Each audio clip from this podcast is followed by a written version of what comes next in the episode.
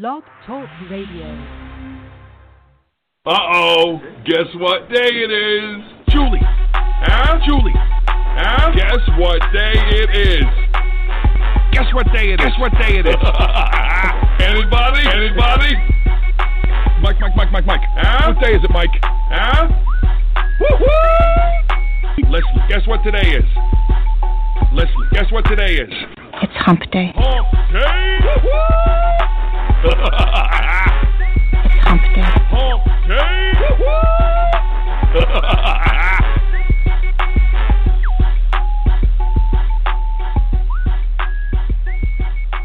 is Tom Donelson here on the Donelson Files.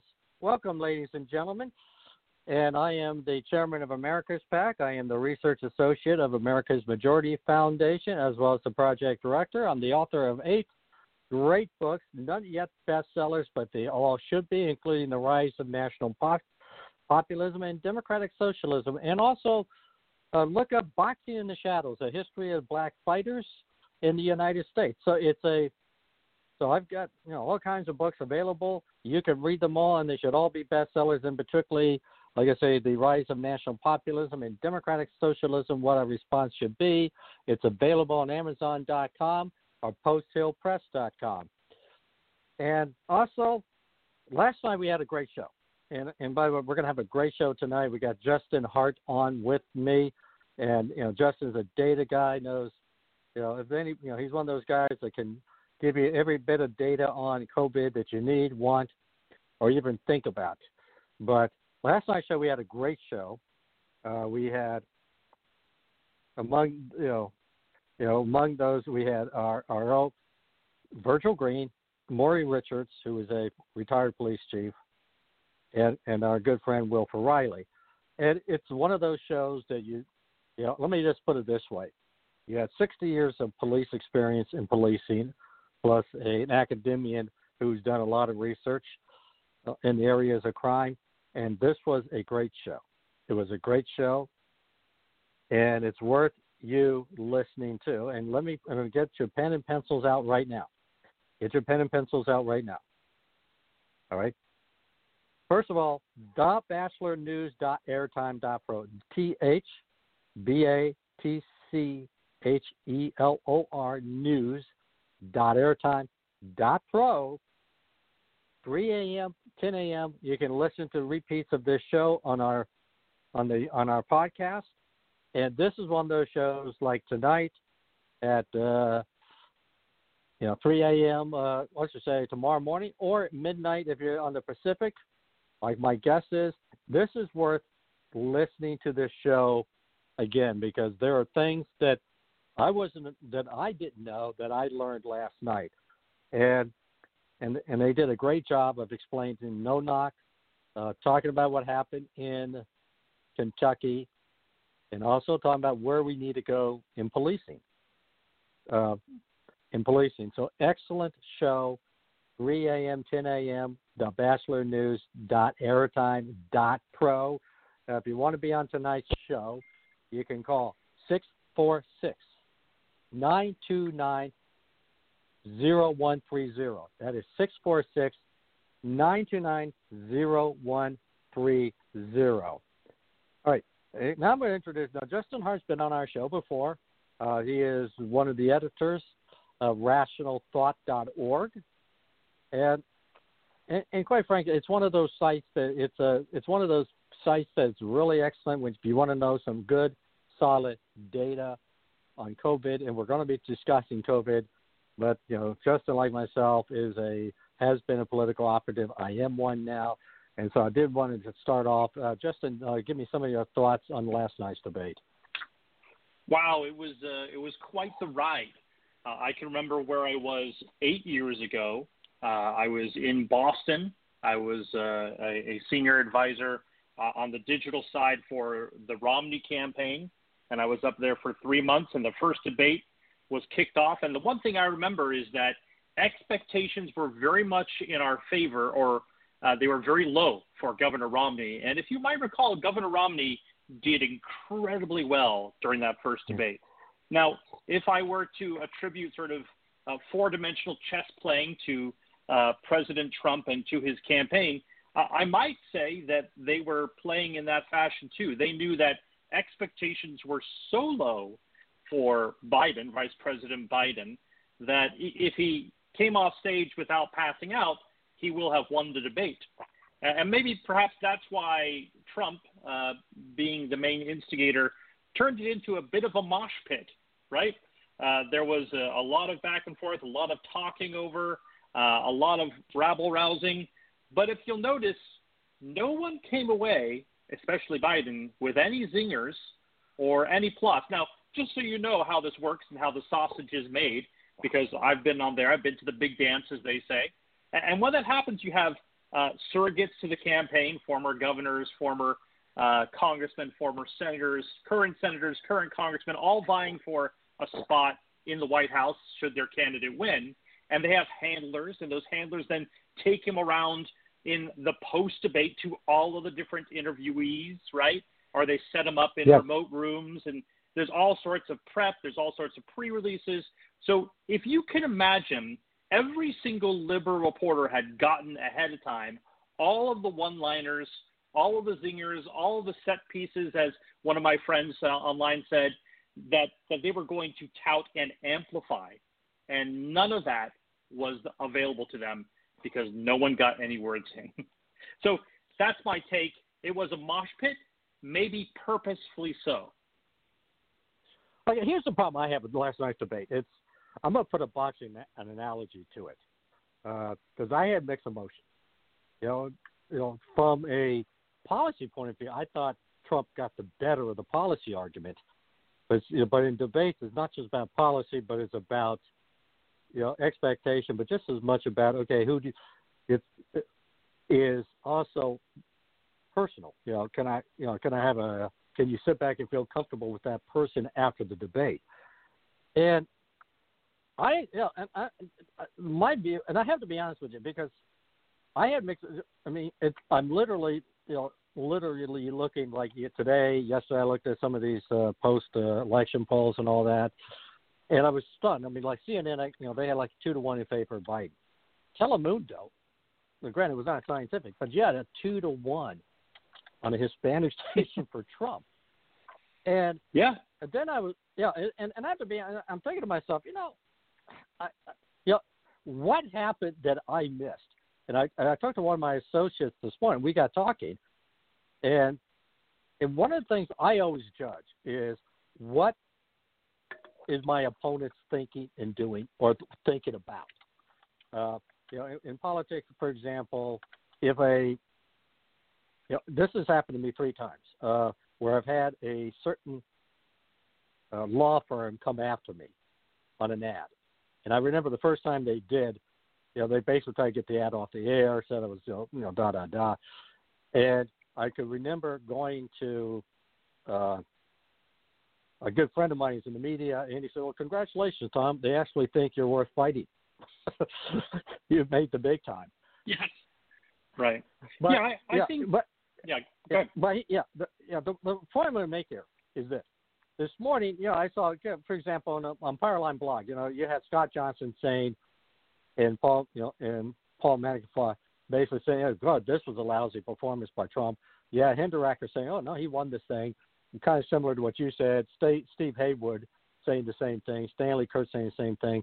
And then I'm looking at this morning uh, the number of roles saying no more debates for Joe Biden, and I'm thinking to myself, because my associate this morning told me he said I would have this thing every other day. If Trump is going to behave this way, he's going to scare all of these suburbanites to Biden. That was his first reaction. And I said, well, you know, and I and I said, I know what you're saying, but I just find it fascinating that all of these people are demanding Biden not to debate anymore. And my first thought is, first of all, number one, he can't get out of these debates and not lose. And number two, you know, what are they really saying? You know, that's that's yeah, my I, thing. I'm I saying, think, you know, I yeah, and, and I guess the question is, I don't, you know, it's one of those things. I'm sort of thinking, what did I miss?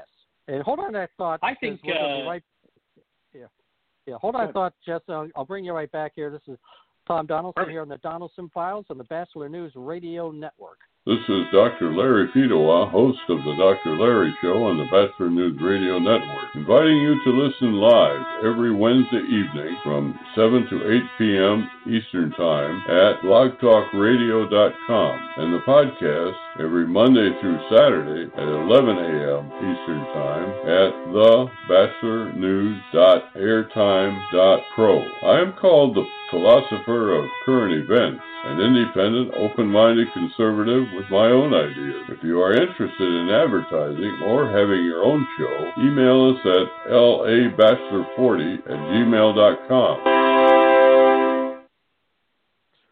Welcome, listeners, back to the Donelson Files. And also don't forget, Locker Talk with Barry Bonds. Barry is where you can hear about the NFL Stars of Tomorrow. Today, listen to Barry every Friday, 9 a.m. Eastern Standard Time at blogtalkradio.com slash LA dash Batchelor. And the podcast every day from 2 to 3 p.m. Eastern Standard Time with back-to-back episodes at the Batchelor News Airtime.pro. Interested in having your own show or advertising? Email us at labatchelor40 at gmail.com. Listen and stay informed. All right. Uh, okay, go ahead, Justin. Well, look, I, I think the debates, um, if they matter at all, the, the first debate matters because what the press wanted and what Biden wanted to show this day after was that uh, he was not uh, the senile person that the campaign has made him out to be or that he's made himself out to be over the campaign trail, but that he was very viable and that he was very energetic and that he could still get off some one liners.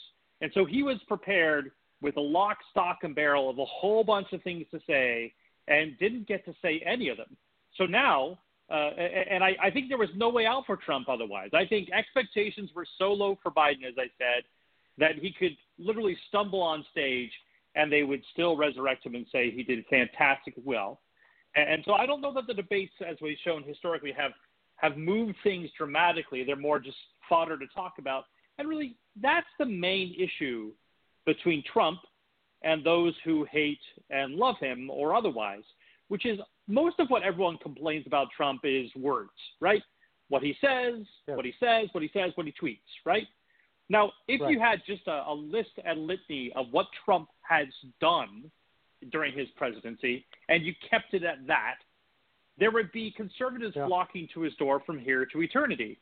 But he's mean and he pushes back. As one of my, my good friends, uh, Mary Catherine Ham, said, it's like uh, this time around when we elected Trump, we were so tired of getting bullied from a conservative point of view, we went out and found the biggest bully we could and elected him. And, and I think that's right in part. He's just, you know, uh, one of the faults of the Romney campaign, and I was on it, was that we were constantly walking on eggshells. The only other time I ever heard from one of my superiors above me in the food chain was, Justin, you shouldn't have tweeted that out, right? And because they're always nervous about the press coming after you and everything else, they're walking on eggshells. Well, no one could ever accuse President Trump of walking on eggshells. He makes Yeah. a point to step them and grind them into the carpet for good, right? And so, Yeah, you know, yeah. it's a style, and that's really the main comp- complaint that people have. It's the style. That yeah. Well, I would say this though. In the case of Biden, he did survive the evening, uh, and you know that's a minor victory in and of itself. Uh, yeah, I guess, like I said, I thought that you know, to me, Trump got the better of the arguments as far as the policy goes, and in the back of my mind, I'm wondering how it plays out, Yeah. and well, I think, whether or not know, we're look, yeah, it's and that's Yeah. you know the way I kind of look at it. But it's, you know, Trump breaks all the rules anyway, and I guess my question would be to you is, you know, how does this thing play out over the next until let's say the Harrison Pence debate? Well, I, I don't know exactly. Now, you're right, and people hear different things. There was a really interesting um, uh, framework that happened just after the last election at a particular university where they took the transcripts of one of the debates between Hillary and Trump and they switched gender roles. And then they, they played that to an audience. They had two actors play it out. And all of a sudden, the people who were listening to a woman who was speaking Trump's words and a man who was speaking Hillary words were so convinced by Trump's sides, they were really troubled by it, right? And so it depends. You, you don't always hear what's happening in your head, which is why I think in in certain yeah. circles like Hispanic and Latino families, they understand things in a, a bit of a different way. In fact, we, we see that in COVID, where uh, the largest growing segment of cases that we have in the country are Latinos between the ages of 18 and 34, because they're not going to stand for this nonsense of social distancing. It's just not in their culture. It's not in their makeup. And and bless them, God bless them, because they may have created herd immunity here in Southern California. The cases, if I can transition to COVID, went from like, you know, in June they had 10,000 to almost 150,000 cases just for that segment, Latinos 18 to 34. But deaths only went up by like 50, from like 50 to 100, right? And, and it's because yeah. they understood that this is part of their life and they're not going to stop. It's a very important part of the life family culture, meeting, uh, parties, 4th of July, all those things, Labor Day weekend, all these things are going to just do because they're not going to have the government stand up. And so maybe there's a certain amount of resonance that Trump has with that audience that maybe we're not seeing, which is what might have been reflected in yeah. that instant Telemundo yeah. poll. That, yeah, it's a, it's it's an interesting conversation. Like I say, we'll find out, you know, as we go along here. But it's like I said, you know, I, I mean, my first instinct was, uh, I don't know, you know, you know, how's this going to play out? Because I think like a political operative that I am, and then I'm sitting there reading, you know, all you know everything. It's like, it's you know, when I saw Andrew Sullivan, who just endorsed Joe Biden, come out and say that Trump dominated them, and I'm thinking, well, you know, I mean, you literally can say things from the left that Trump wants, and you can say things from, let's say, people on the right. You know, he lost. Uh, but it's, you know, like you say, there's, it's just one of those debates where I'm not sure you can find a winner or loser, but in the end, it's about, uh, you know, you know, and, and I think the, which brings me now to the interesting point because you know, COVID to me is one of those defining issues, and I know again in polls that we keep conducting, it's there in the top two or three. Uh, now, jobs in the economy is joining COVID, but still, you know, COVID is there. And I want to, the first thing I want to kind of bring you up on, you know, bring you here is the Scott Atlas, because I think, you know, what I'm seeing is with Scott Atlas is that he has challenged the status quo within the Washington, D.C. scientific community. He's that outsider who's come in and said, wait a minute, you know, this, is this what the data is telling us? And I've noticed, you know, you know, not as the media, but you know, you know, Tony Fauci kind of took a kind of a, you know, kind of went after him, and certainly the chief of this guy, what's his name, Robert Redford or whether uh, Redfield, Redfield of the yes. CDC, yeah, yeah, of the CDC. You know, and he's you know he didn't hide what he was saying, and so I guess my question be is, what do you make of it from you know from a scientific perspective as far as scientific debates within the community, the scientific community goes? Yeah, I, well, I, I think very telling is whenever you hear pushback from Fauci or Redfield and whenever they make assertions, they very rarely back it up with any scientific data. When Dr. Redfield is waving his mask and saying this this tool might be better than the vaccine, there's zero evidence for that at all, right? But he does it anyways. Yeah. When Fauci claims and pushes back on Paul Rand, he he threw out some type of study that just came out. No one can find that study. I can't find that study. And there are 24 other stories, uh, studies that say something very different.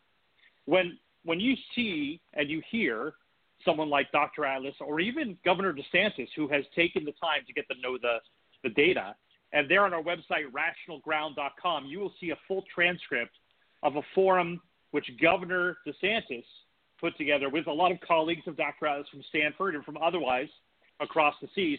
And it is the most detailed, authentic, science based element you can get to. And I think the main problem that I see is that if you made your bed early on, with this being a bird box contagion movie like pandemic, it's very hard for you to pull back the reins and to say, no, you know what, maybe I was wrong.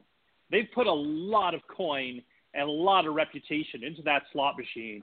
And they just feel like if I just keep putting it in there, it'll pay off, right? And their mind is Yeah. fixed on this, and it's fixed on it. The, the problem is you start anchoring yourself around things that are not Yeah. very scientific, such as testing, right? And so any so anytime there is some type of case buildup in the in the country, everyone freaks out, and it's going to have to be a very very strong mind shift change. Hopefully, after the election, we can get to this very quickly, which is you have to understand that cases are not bad. Okay, they're not bad necessarily at all, and, and that's a that's a tough mindset for people to swallow because we've been sold the line that if anyone gets sick, it's a disaster. Now, first of all, all the people that are getting sick are not really getting sick. Take, for example, the seven or eight uh, NFL players who just came down with a positive COVID test and it's delaying the game by a few days. Those people didn't have any symptoms. And a, a lot of the cases that we see in the world, it's because of the settings of the test that we have. Okay? And we did a, a Yeah. video that you can find on my Twitter feed and otherwise that really talk about some of the settings of the way that tests are performed. And, and basically, it's like, well, if they can't find the the the uh, the virus with uh, a regular camera lens, they're going to zoom in and see how many zooms they need to get to before they find it, right? Well, if, if it takes you 40 zoom cycles, we call cycle thresholds, where the RNA is replicated on the test to bring it up to the luminance that they need on the sheet, that means there's not a live virus there. And, and so all of a sudden, we've got huge problems. We've been telling people that they are positive with COVID, and they're not. And I'm Well, telling you, there's some huge liabilities. Yeah. Well, let me let me kind of follow because here's the way, and, and please kind of correct me uh, because I want to kind of follow up with that the PSA because my interpretation is not so much false positive as much as when you get to that higher focus, you're really seeing an infection that had already happened. I mean, you got the virus, traces of the virus. Yeah, And we, we believe so. Well, we also believe there's there are some false positives associated with it, which is which is another start of the setting of the test, whether that's specificity or sensitivity as to whether or not the person is a is a positive case or not. Uh, and then on top of that, you you have the realization that 30% of common colds are coronaviruses and will show up likely that they are COVID. And so you have all these elements which go into we cannot trust our testing environment and that it's causing a lot of headaches and pain. An entire school will shut down.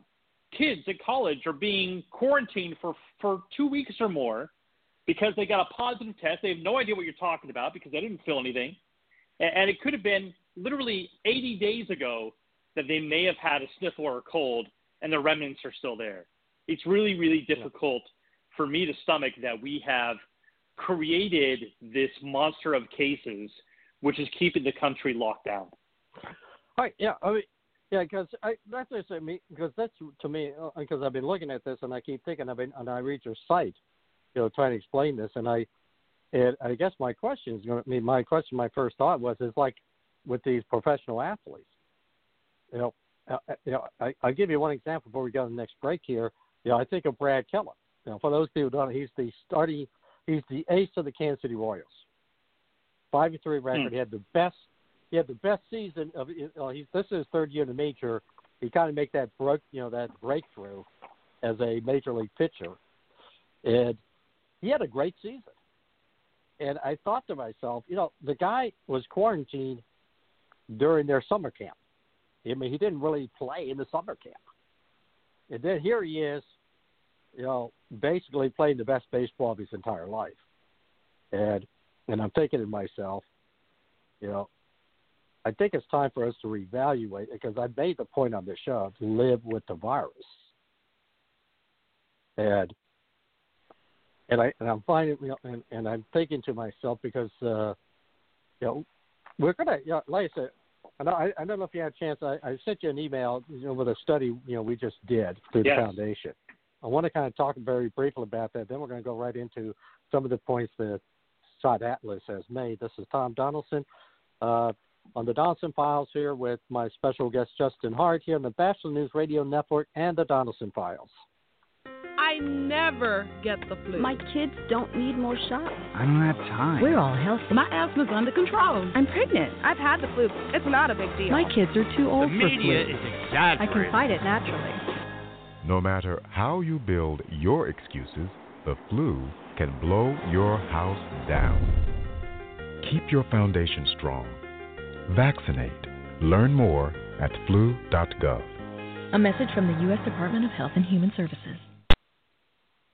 Okay, this is Tom Donelson back here on the Donelson Files on the Batchelor News Radio Network. Okay, ladies and gentlemen, 646 929 0130. If you want to join the conversation, 646 929 0130.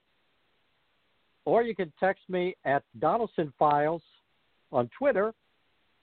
And don't forget, 3 a.m., 10 a.m. Eastern Standard Time on the Batchelor News dot airtime dot pro every day and midnight to 7 a.m. on Pacific times. And, and and you can listen to some of the great shows that we have done over the past couple of weeks. And trust me, we've had some really great shows. I do also want to say that Coco Konski, who's been on sabbatical, my normal my co-host will be back full time next week. Uh, I talked to her uh, just a couple of days ago. She says she's wrapping some things up. She did have some. She didn't feel. She did have some illness that she had to deal with as well. On top of everything, but you know she's going to be back full time. So that's you welcome back uh, Coco next uh, uh, next Tuesday. And oh yeah, next Tuesday will be our third anniversary. Yeah, we started in October of 2017, three years on the show. So uh, I just want to kind of let you know. Okay, back to uh, uh, Justin. Okay, Justin. You know, I guess the you know I guess my question will be from this point. The question is this way. This is an unusual virus to me because, yeah, and I know you you you put this data on the rational thought is if you're like 18 and under, I mean, you're going to have, I mean, it's almost like what, one in a 100,000? You're going to die from this? If you're 70 years well, old, one in several several million actually. Yeah. Yeah. Yeah. And if you are, let's say, 70 plus with some comorbidity, it's a 5 out of a 100. That's right. That's right. and so, yeah, and so basically, that you know, the way I kind of put it is that the first group, it's not even the flu. The second group, the, the over seventy, it's the well, equivalent. you think about it in these terms. Yeah, no, I- but but it, but think about it in these terms. Actually, if you look Yeah. across, for example, California, like let's take the big spike countries out of this, the big spike moments like New York City and New Jersey, because literally when when uh, when Senator Paul Rand said the other day that New York City had the worst record in COVID, he's not kidding. Like you compare any region in the world to what happened there as far as excess deaths, and it was it was awful what happened in New York City. But look at California, for example. The when we talk about the impact of COVID, what we like to talk about are the excess deaths. That is, you know, 5,000 people die every day. Uh, 8,000 people die every week in nursing homes. 40,000 nursing home deaths and long-term care facility deaths every month without COVID. Okay, so that's the reality of what you get to. And what you want to know is, you know, if I'm in, for example, Florida, where the median age is 42, uh, versus Utah, where the median age is 30, if I adjust for populations, I'm still going to find more deaths every week in Florida. So it's not just about the number of deaths per population, it's about what were you expecting to happen that week. And here in California, where I am in San Diego and otherwise, we have not seen a spike of a week which reached above the 2017 2018 flu season. That was a far more impactful virus than COVID has ever been. And there are other things to explain that, but that's the context and relativity that you see there. And so when you when you put it in that realm, actually, you are as likely to die at your age, at any age in California, of anything else or COVID at any time. It, it actually, if you look at the graph of Yeah. how many people die on a monthly basis by age, the line exactly matches COVID, which tells you that it's not like any virus we know. And actually, if it were, there would be thousands of teenagers dead and hundreds of infants dead. and it would be an awful, awful experience. But we could say COVID is not like influenza in this regard, that it largely spares our youth. That's a good point, which reminds me right now. So we just did a PSA for the flu, and I did that purposely because if there was ever a group of people who should be getting flu shots, it's children and teenagers and college kids. Based on what you just stated, you know.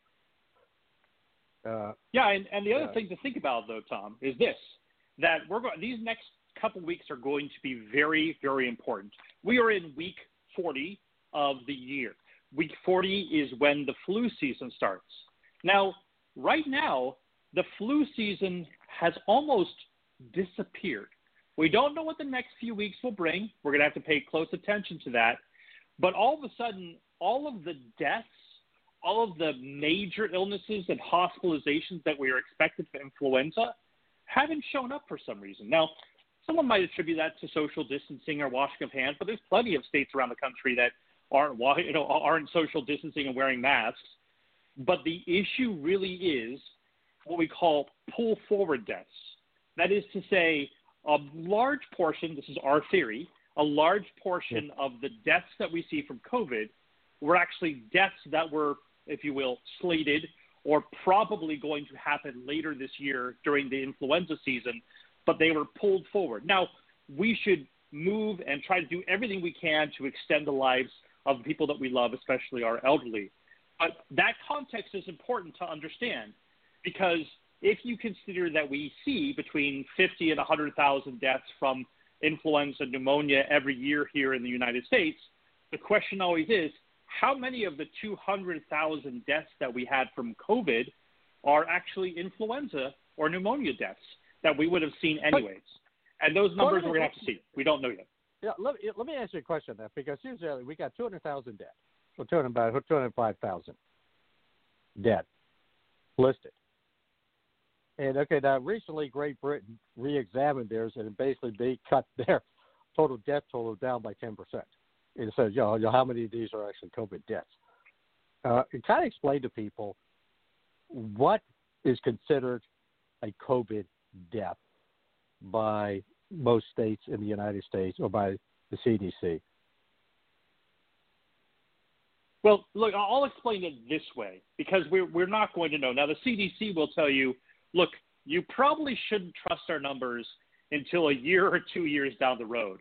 And so, this is the kindest interpretation I've had of all of the data problems we have, which is we have forced the CDC and our health institutions to treat COVID cases, hospitalizations, ICUs, and deaths like overnight ballots returns, right? We want to see the poll results now. And so don't be surprised if you get the equivalent of hanging Chads and a bag full of votes in the back of some trunk in Broward County when it comes to COVID counting, right? And so that's that's sort of mm-hmm. the context of what I'm going to say here. So we don't know exactly what's what's going to happen with deaths. Like if we if we had the counting of COVID deaths according to the WHO, uh, where we would actually exclude those who died with pneumonia, we would only have 84,000 deaths for COVID.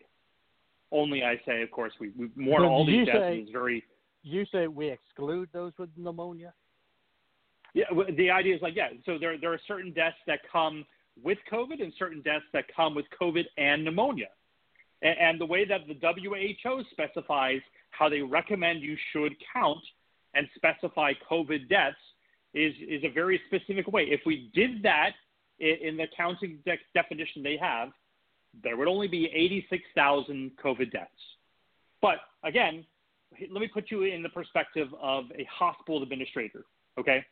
Because you're, a hospital administrator, and the president and subsequently the governors and ongoing the governors shut your business down.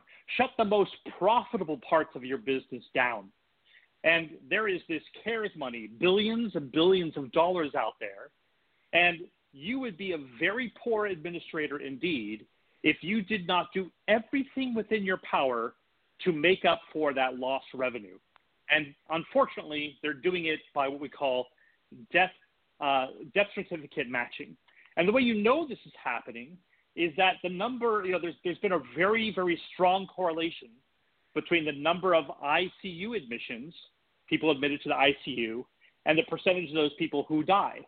Well, all of a sudden, there's a huge separation of the number of deaths that are reported and the number of ICU admissions.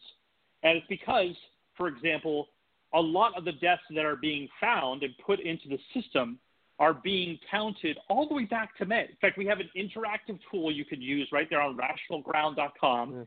If you scroll down for a little bit, you'll see uh, an article about deaths and data and how bad it is.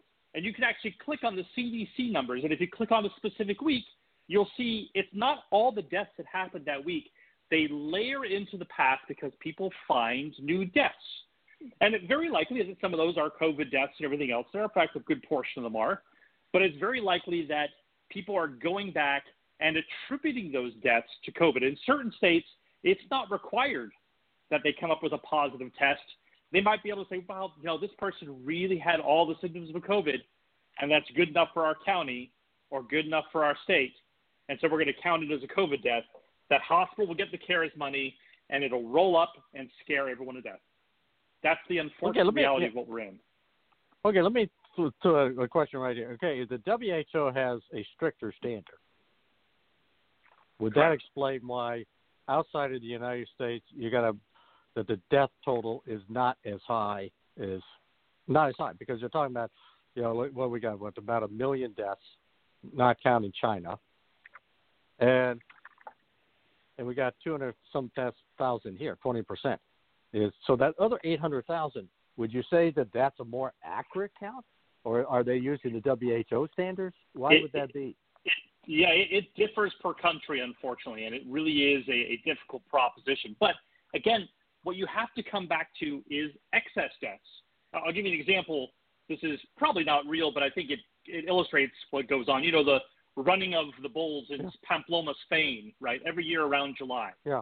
And there's a neighboring town, uh, Longonia, which is just to the southwest of Pamplona, Spain. Well, during the first week of July, I'm pretty sure that you should expect 10 to 20 extra deaths, maybe on average, from the running of the bulls versus what you see in a similar populated town to the southwest. And that's what you see across the world. Spain has one of the oldest populations, Italy has one of the oldest populations. And if you take the weeks at which they were over the expected deaths, those excess deaths that we keep talking about, you'll see that Spain was 61% over what they expected their deaths to be. Belgium was 52%. Britain was 46%. The United States, over the weeks of its pandemic and the excess deaths it had, was only 17% over the expected deaths that they anticipate. We expected 1.2 million deaths. We have 1.5 million deaths, uh, or I think it's 1. Point, actually 1.28 million deaths and 1.51 million deaths were the actuals and that's 17% over what you expected there. We're a very large country. We're also a very large regional country, uh, which is why it expected us, you know, impacted us in a very dramatic way there.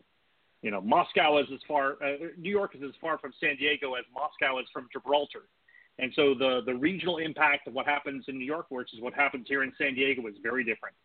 And so that context matters. And so, yes, I think if the short answer is yes, I think if, if we had adhered to the WHO standard, our debts would be different but overall, we performed pretty darn well compared to other countries.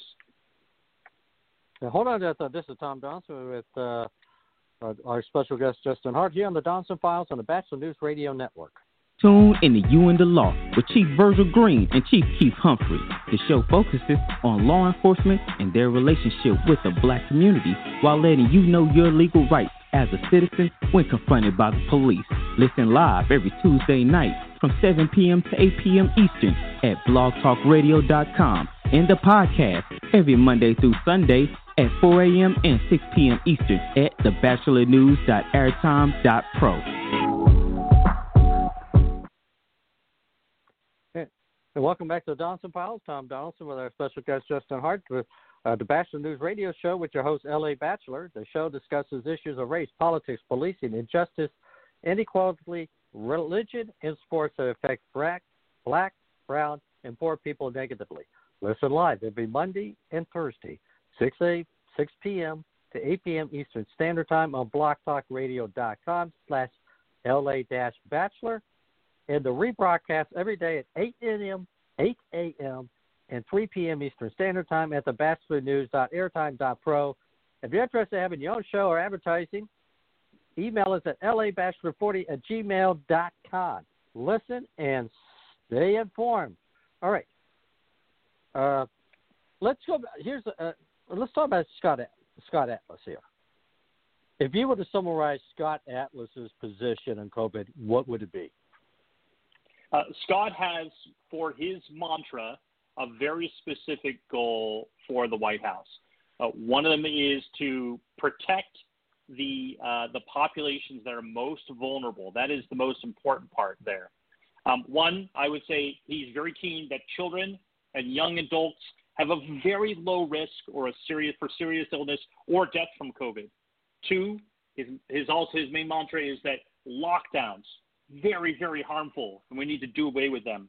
Uh, I think we also need to know that children do not spread the virus as easily to adults as otherwise, and uh, immunity to the virus is not it was not only due to detected antibodies but also to other elements of the human body that we're finding readily now. So the appropriate strategy that Scott is um, establishing, that Dr. Atlas is establishing, is to diligently protect the vulnerable and open society to end the lockdown. Okay, let's yeah, let's kind of follow up a little bit on okay, for example, because one of the questions was herd immunity, which is what you're kind of granting at. Uh, you know, just not just because you have the antibodies for the virus, but there's also the T cell. One of the factors could be T cells. Could you explain that? Right. So one of the factors that you have, for example, as I mentioned before, is that uh, there is cross immunity from other coronaviruses. Uh, as I mentioned, 30% of common colds are coronaviruses. And so when you get a common cold and you get over it, your body produces antibodies. And, and part of that can go to um, inhibit what we think is happening with COVID 19, which is why, for example, uh, you, you have uh, Governor Cuomo sitting there flummoxed uh, at one of his pressers, I think two weeks ago, when he says, the, the experts told us that if we open back up, we would see a massive surge, and we don't see it. And who knows why? Well, well, we know why, because we believe that the threshold for obtaining herd immunity is not this 60, 70% that you always hear of, which doesn't have a, a lot of factual basis. It's actually much, much lower, uh, perhaps as low as 25%. So we find, if you look at, for example, the Sun Belt, uh, that was the second sort of surge that we saw as it came down to other populations that were very populous, Southern California, uh, Texas, Arizona, and Florida. As that that surge came over those uh, populations, they reached about 10 to about 15 percent of their population that probably had infection, and then it started caving down like that. In fact, if you look at their curves, it's the most amazing thing. They go in sequence. It's like all of a sudden a group of infected covites went from Florida to Texas to Arizona and California on a trip and infected everyone at the same time and they all came down around the same time. It was it's a really masterful thing to look at if you see it. But we know there's another element there, which is sort of the seasonality that affects influenza may also affect um, SARS-CoV-2. Okay, let me let me kind of follow up something here because this uh, I got into a conversation with an individual, and the CDC for the past decade has said 40 to 60 million Americans got influenza. If, right. The more yes. I thought about that, the more I thought, wait a minute, if you're talking 60 million people, and we've averaged, let's say, 320 million, uh, for the past decade, we've probably gone from 320 million to about 331 million today. That means mm-hmm. percent when the virus disappears. You know, right. Well, and I get. And so my question would always been, you know, I'm going to put it this way: Why doesn't somebody put that in the calculation? If we're seeing this with the flu, would we see it with the coronavirus? Well, it, it's unlike the flu. It's sort of like a viral pneumonia, right? It like skip, you know, the the influ- influenza can lead to pneumonia. It, it makes your body susceptible to that. Whereas SARS-CoV-2 just brings you right to that sort of viral pneumonia that that really gets into your lungs and has that disposition there.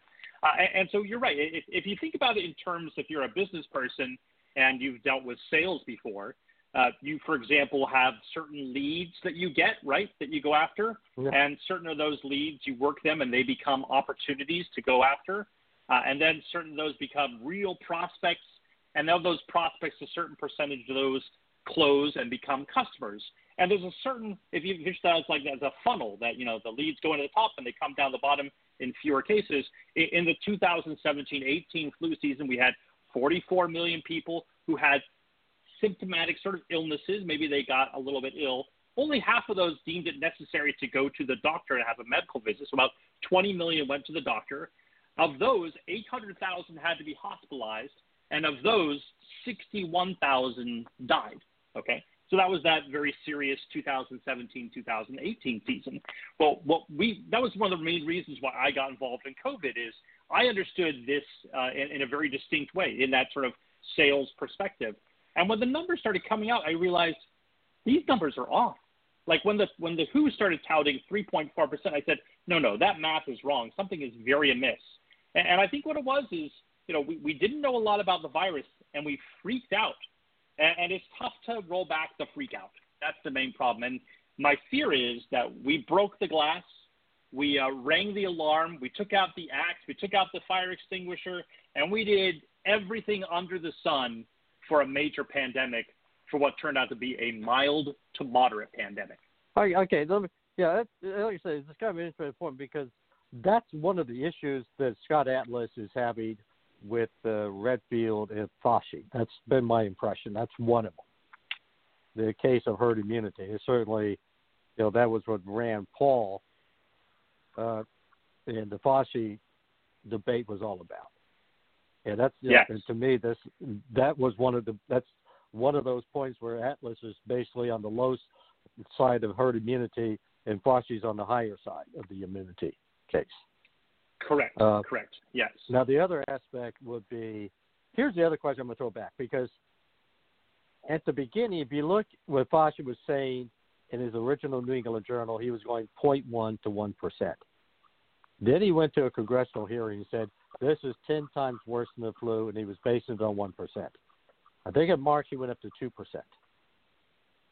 And, and right. two percent. We think that was the problem. yeah yeah, and at two percent, you're talking, you know, just say you know, 40, uh, you know, forty to sixty million, you're talking like eight hundred thousand to one point two million dead. And my yes. question is, when, you know, and this is a question I've yet to have anybody ask, but when does Fauci go back and say, you know what, I was right the first time around. Maybe it's closer to point one, point two, point three, which is what my CDC is saying. Uh, yeah, he it, it's tough to roll that back and it's tough to roll that back because he's made his bed into the vaccine, and um, it's going to be very, very difficult to, to figure out what, what he does because all the data is pointing the other direction. If if you pull the CDC's own uh, case surveillance file, which by the way is going to update through October or through the end of September tomorrow, we're super excited about that because it'll give us more data. But we see that the hospitalization rates, the ICU to hospitalization rates, the death to hospitalization rates and the CFR, the case fatality rate, are dropping like a fly from their early days in April. It's because we, we know more about the virus, but also there's a lot of other stuff going on that we need to understand. Uh, all of it points to a less deadly virus than had ever been supposed, and it's going to take um, some eating of humble pie. Uh, and we actually, just as I'm speaking now, I'm looking on our website, rationalground.com. Uh, we have what is one of my better Photoshop uh, additions here. Uh, Dr. Fauci surrounded by a herd of buffalo uh, herd of cows here. Uh, it's uh, by one of our great authors, Andrew Bostom, who uh, goes through educating Dr. Fauci as to herd immunity. So if you want a fantastically technical deep dive into herd immunity, go to rationalground.com and you'll see the the big uh, the big Dr. Fauci staring at you, surrounded by cows in the field there. yeah, all right, yeah, because because uh, the second aspect of Scott Atlas will be the lockdown itself. I mean, he basically has questioned that, and I know we, like I say, I'm in the process of finishing up. You know, I've, you know, we're going to be doing a second.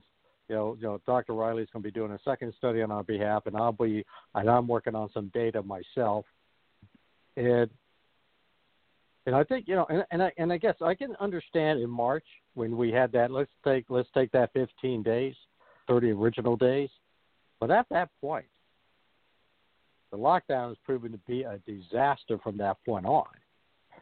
And right.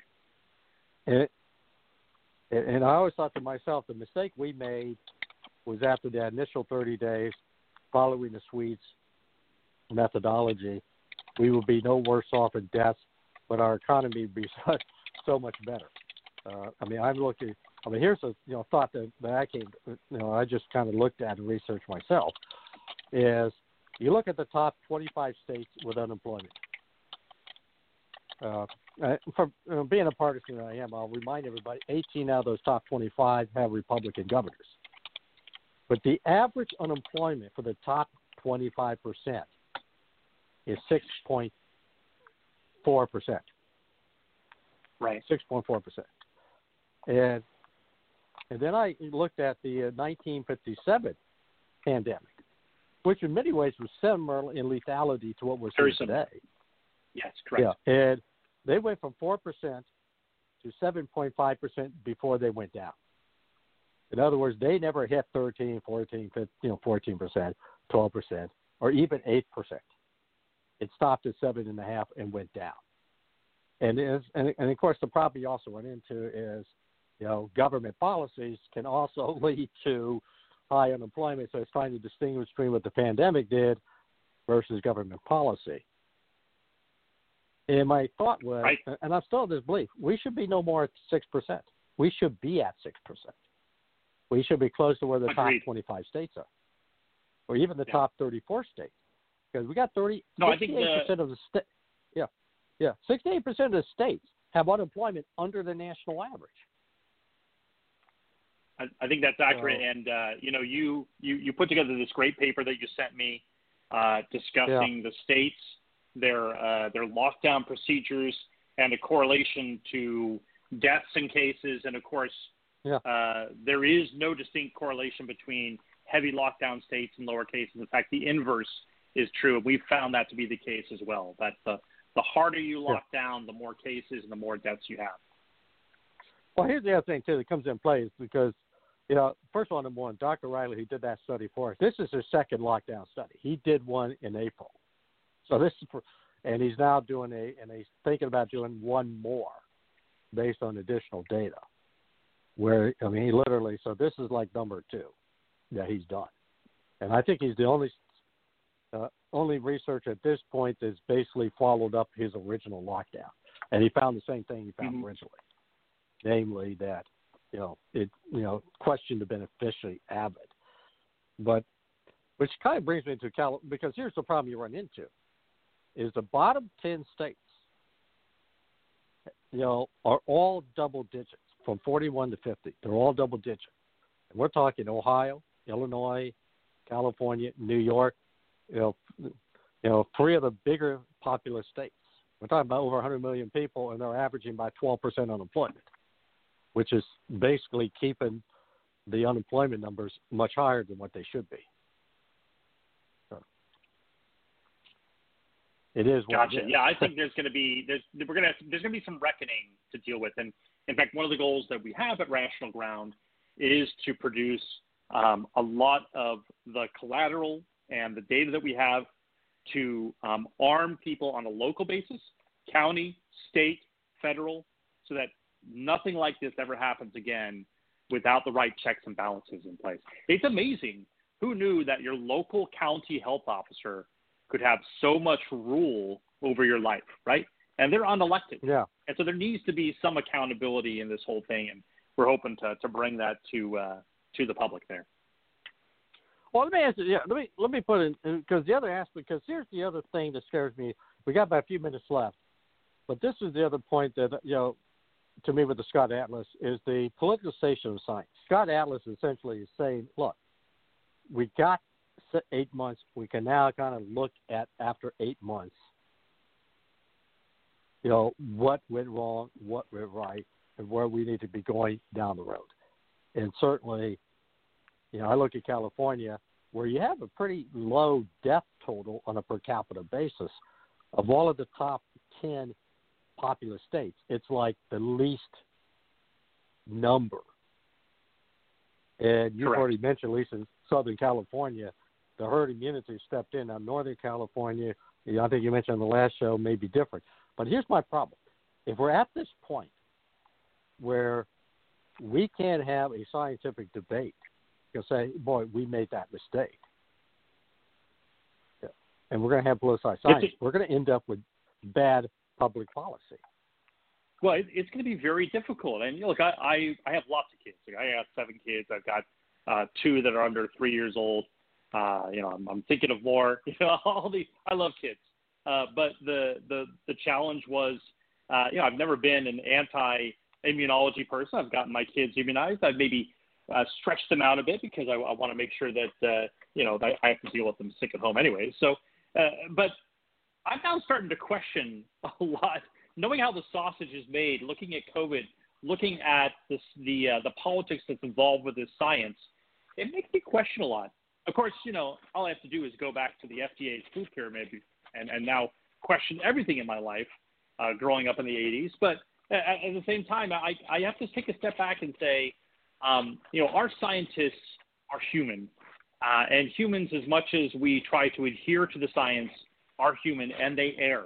And um, the best ones I know, the best scientists that I've dealt with during this whole endeavor, uh, have been the ones that are very, very keen on uh, being self-aware. Right now, look again. I'm not an epidemiologist. I'm not a virologist. I'm a very good data guy, though. And uh, here, let me take you off my. I think my headset is uh, is there. So uh, I'm a very good data guy, right? And I wouldn't normally right. um, I wouldn't normally insert myself into other people's domains, but they sure seem to be inserting themselves into my domain, my life, my kids' education, my work, my church, myself. Forgive me if I check your math and it turns out their math is wrong. So th- that's where I come yeah. from from this perspective. Okay, well, here's the, the last thing, then I'm going to give you a chance. Uh, is this because the to me the big battle is going to be climate change, and the same methodology of starting off with models to base policies is used on a much larger scale. We've seen what happens when you have bad science leading to bad policy the bad policy of climate change, I mean, let's just put it this way people will die worldwide in the billions if the policy recommendation of the climate alarmists are actually followed. And I think that's, that's right. Just, yeah, and that and the thing is, we've seen what happens when you put bad policy, you end up with bad economic policies. Bad science can well, lead to bad policy that can kill people But we're here. We're talking tens of thousands of people who probably are dying, but that we're going to be talking in the billions worldwide. Yeah. When we're talking about the eh. elimination of fossil fuel, what I I'll tell you what I'm going to do. I'm going to leave it at that, and I'm going to give you a chance to talk about how people can get a hold of you, and also rationalthought.org. Sure. Yeah. Go to uh, rational rationalground.com is our website. Um, my uh, my oh, Twitter. Sorry. No problem. All good. Uh, and my uh, my Twitter is uh, Justin underscore Hart. You can find all my contact information in the profile. Feel free to email me there. Uh, but we're we're super excited to be part of uh, your show here, and, and, glad that you had us on again. Well, thank you very much. I appreciate it. This is Tom Donelson. Uh, next week, Coco Konski will be joining me uh, here on the Blog Talk Radio Network. Dr. Larry, and don't forget 3 a.m., 10 a.m. every day on the Batchelor News airtime.pro, you can listen to repeats of this great show and other great shows we've had. And we've had two great shows this particular week. This is Tom Donelson saying good night.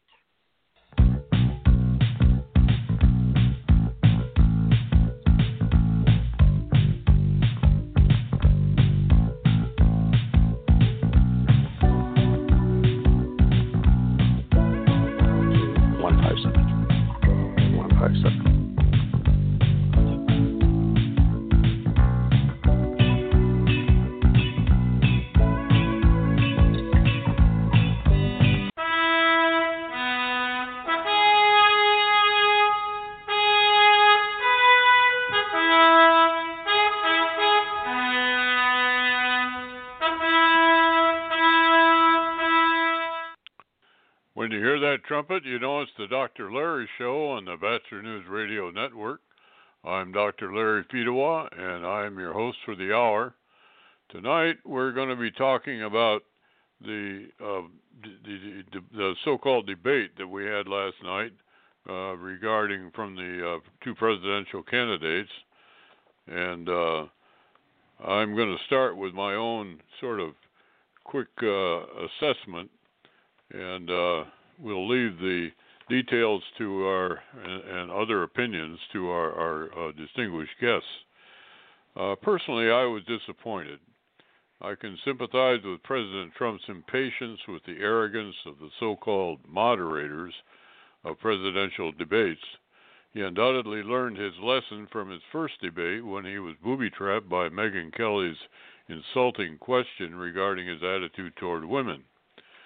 However, even I was shocked when he interrupted Mr. Biden's first answer of the night. And from then on, the so called debate consisted mostly of two monologues, sometimes three when Chris Wallace tried to regain control of the conversation, often at the same time. I hope someone reminds the principals that when they all talk at once, the audience cannot understand what anyone is saying. And then there's poor little Chris Wallace. After the first introduction, he looked like a first grade teacher realizing that she had lost control of her class. After Chris uh, insisted on a disputed factual item, Mr. Trump observed that he was now debating two adversaries. This was early in the encounter, and afterwards, Wallace might as well have been standing beside Biden as far as Trump was concerned. Mr. Biden maintained his poise for most of the program, only once nearly losing his temper when the topic turned to allegations against his son Hunter for corruption. He refused to answer, however, a number of questions, including the important issue of his intention uh, to pack the Supreme Court. There remained another a number of those issues where the factual basis was in dispute, including the status of Obamacare, its benefits or lacks thereof, the validity of mail-in ballots, the effect of the Trump tax cuts, and the credit for the economic revival of 2017 and 18. The audience received no justification from either side on these and other issues. The style of the entire exercise was set and controlled by Donald J. Trump. The result was very distasteful television. For this, Mr. Trump will pay a price. While he came across without question as the dominant personality, this impression was achieved by an angry persona with no trace of humor or the folksiness of his famous rallies. Neither man appeared particularly likable, but Biden could at least be pictured at your kitchen table, while Trump did not seem likely to be invited into your house. Nobody really uh, wins a contest of this kind, but Mr. Biden came out ahead on points, in my opinion. Before the next debate, Someone had better negotiate with Trump directly regarding the rules of the conversation. Public will conclude, quote, a pox on both your houses and switch to Dancing with the Stars if they haven't already. And that's my comment for the for this uh, program. And I'd like to introduce our uh, two guests tonight. Uh, to, we have uh, two Navy veterans of the United States Navy, in fact, that uh, they're both proud of. And uh, uh, the first is uh, Dr. Uh, Mr. Uh, or uh, the Honorable Bob Livingston, who's the former longtime member of the House of Representatives and former chairman of the Budget Committee, and Chris Kettner, who is a, a prominent and long veteran political commentator who's also the speech consultant for 31 different political campaigns. And, gentlemen, to the Dr. Larry Show, uh, Chris, uh, you want to start tonight? I just want to say hi, Doc, and hi, Congressman. How you doing, Bob? Doing fine, Chris. Good to be with you again, both of you. yeah, you guys are quite Thank you for team. having me on.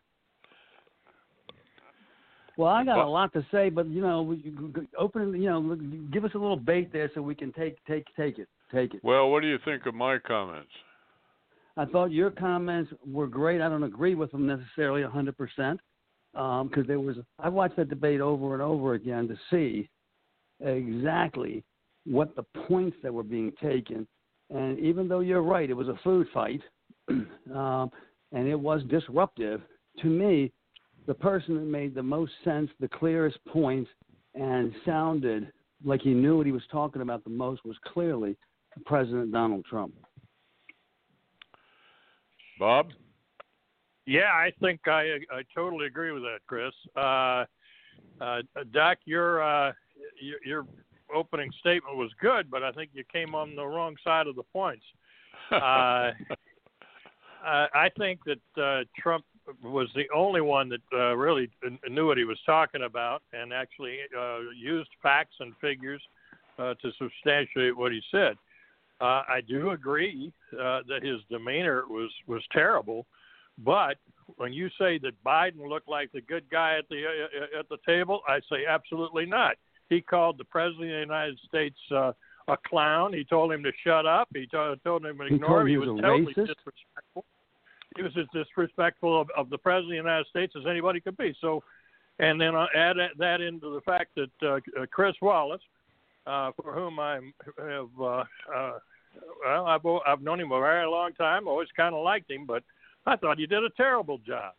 He was not only the uh, school teacher uh, uh, looking for uh, an ability to control, but when he did control the, the debate, he was coming down and debating, actively debating uh, President uh, Trump, and he was ignoring all of the evasions, the lies, and the and the uh, inaccuracies, and, and the failure to respond by uh, by uh, Mr. Biden. So I just think And- uh, and- on margin. I'll, I'll say one last thing, and then I'll shut up. it, it's a no, use, don't shut uh, up. This we got an hour to talk. Don't shut up. no, but to, to, to, I just want to quote Joe Biden, and I'll shut up. Uh, but uh, I, there's a poll out today that says uh, that uh, the Hispanic population was, was polled, and that they thought 60 percent to 40 percent that Trump was the overwhelming winner. If he gets anywhere near that kind of vote, and if he can increase his African American vote, he will definitely be the next president of the United States. And you I know, think- I caught on to that poll last night. I talked to Dr. Larry about it today. It was Telemundo television radio station that did that poll. They're no friends of Donald Trump, um, but they can't deny what the Hispanic community said. Well, I think that really is relevant, certainly to the outcome of the election. But um, uh, do you know what the sample was, uh, either of you? No. I don't know what the sample was, but I do know that it was it broke very early last night. I mean, within an hour after the debate, maybe the second hour, I was watching the different shows as it went on through the night, and they immediately put that up, and I said, "Wow, you know, they want strength.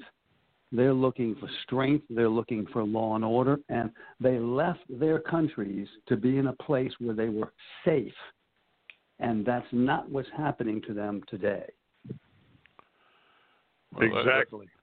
That, that that's and true. Biden and Biden refused to uh, acknowledge uh, uh, any of the, the lawlessness that's been going on uh, by uh, Antifa and uh, Black Lives Matter and the riots in the cities. Uh, he, he he didn't take credit for it, and then uh, it was it was uh, several positions uh, that, that are printed on his website. I mean, he's on one side. Oh, it was the Green New Deal. He categorically said he was against the Green New Deal. His Yeah. website, somebody checked out today. It's right there. He's for the Green New Deal, which is it, Joe Biden? Yeah.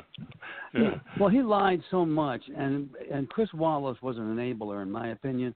Even when he asked him about Black Lives Matter, he he danced around the question, would not answer it, um, and then he wouldn't answer back in the court, like you said. And then the things he said were just, even if somebody that's not tuned into the news like we are, knows they weren't true. They just couldn't possibly be true what this man was saying. Well, hang on, hold that thought, and you're listening to the Dr. Larry Show on the Batchelor News Radio Network. You know, before Boost, our phone bill was obscene. We switched to Boost and got lines for the whole family with unlimited gigs for a much more family friendly price. It's nice to have a phone bill that doesn't require parental controls. Your family deserves better. Get four lines for only $25 per line, each with unlimited gigs. Plus, get up to four free Samsung J7 perks with six months of Hulu where you can stream all the shows everyone is talking about. All on the super reliable and super fast nationwide network. Boost makes it easy to switch, switching makes it easy to save. Welcome back to the uh, Dr. Larry Show. The, it's also the home of the uh, Donelson Files. Uh, Donelson, Tom Donelson, and Coco Konski discuss politics from the right and the left while giving you entertainment news and guests. Listen live every Tuesday and Wednesday from 6 to 7 p.m. Uh, Eastern Time at blogtalkradio.com slash LA hyphen batchelor and every day at 3 a.m. and 10 a.m. Eastern Daylight Time uh, at uh, the the Batchelor News dot airtime dot pro. And if you're interested in having your own show or advertising, email us at labatchelor40 at gmail.com. Listen and uh, stay informed. So we're talking to our guests tonight, and uh, we're uh, getting our our various uh, impressions of the uh, of this uh, debate last night to see whether this whole thing is uh, uh, going. what kind of an effect do you think this is going to have on the on the electoral? On after all, if you have a hundred million people listening to the darn TV set, then uh, seems like you have a chance really to give a um, make a real impact on the on the uh, on the uh, uh, the outcome of the election itself. So, um, what do you Can think? Can I make of, a point real quick? Yeah, Can go I ahead. a point here, Dr. Larry? It's right. Be, it's right before we get to this. I watched this with my wife last night, and I don't want the audience to think that we're blinded by the fact that we vote for Trump. That's really not the issue. I don't even like the man in a lot of ways. I like his policies. But when it comes to the suburban women, I watched my wife very closely last night to see what her reaction was. It took her till today to not think Trump did a bad job. She had to watch replays, watch sound bites to understand because – it he he was a little bit like if I was advising, way too aggressive. Now he had to be because of the situation, but at the same time, I don't think he necessarily helped him, except for the part about safety with the women in suburban America. But I don't think he hurt himself. But my wife was she was turned off by the fact that he kept interrupting. It was a food fight, and she didn't like that because she couldn't get a chance to understand each person's viewpoint. And Trump did the most interrupting. In all fairness, that's what happened. Well, my my I watched my wife too, and and she never did come around. She she felt that uh, we had a pretty uh, a pretty bad uh, situation here with the uh, president of the United States acting the way he did, and uh, therefore she uh, did not forgive him in the least. So uh, I guess that that doesn't probably give us gives us a sample of two, but uh, um, I think I think I think it hurt, and and and I don't I don't necessarily uh, I hope it didn't because frankly, uh, if there if we have to make a choice, uh, which we will, uh, between these two uh, candidates, uh, I think there's no there's no question in my mind that we have to we have to choose Trump simply because the alternative is uh, I see it as socialism. And that's the other well, point let me I chime, to make. let me chime in, guys, uh, if I can. right. I, Sure. Uh, I got a wife too, and and she's pretty critical of Trump, uh, and and I, I think uh, felt uh, much like your wives did. Uh, although uh, you have to, it, it, it, we don't have a a lot of options. Uh, we were talking about uh, uh, staying home and looking at uh, uh, Dancing with the Stars. Uh, fact is that we we have a binary choice. We've got uh, Trump or Biden. Uh, I really don't think that Biden handled himself well. I thought he was uh, disrespectful, uh, but he I think he hurt himself uh, because he's he's torn. He's got the hard left, uh, the rioters and the wackos out there, uh, the Marxists uh, that he's trying to his best to appease. He's not on his A game.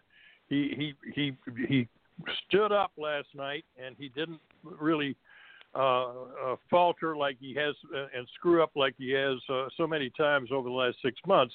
And so everybody thinks, well, he did a great job, but he was disrespectful to the president, uh, and I don't think he had a grasp of any facts. And uh, if, now he's got himself in a kind of a bad situation. If he he says he is the Democrat Party, well, he he forgets the fact that he fi- he signed the manifesto, the 80-page manifesto, uh, with uh, Bernie Sanders, which is a, a platform for hardcore uh, uh, lunatic leftists uh, with all of the grab bag stuff that they they want. And now he's got to go back and answer to that wing of his party. They haven't decided yet, I suppose, that they're going to definitely vote for Joe Biden. They may not. They may try to go dancing with the stars.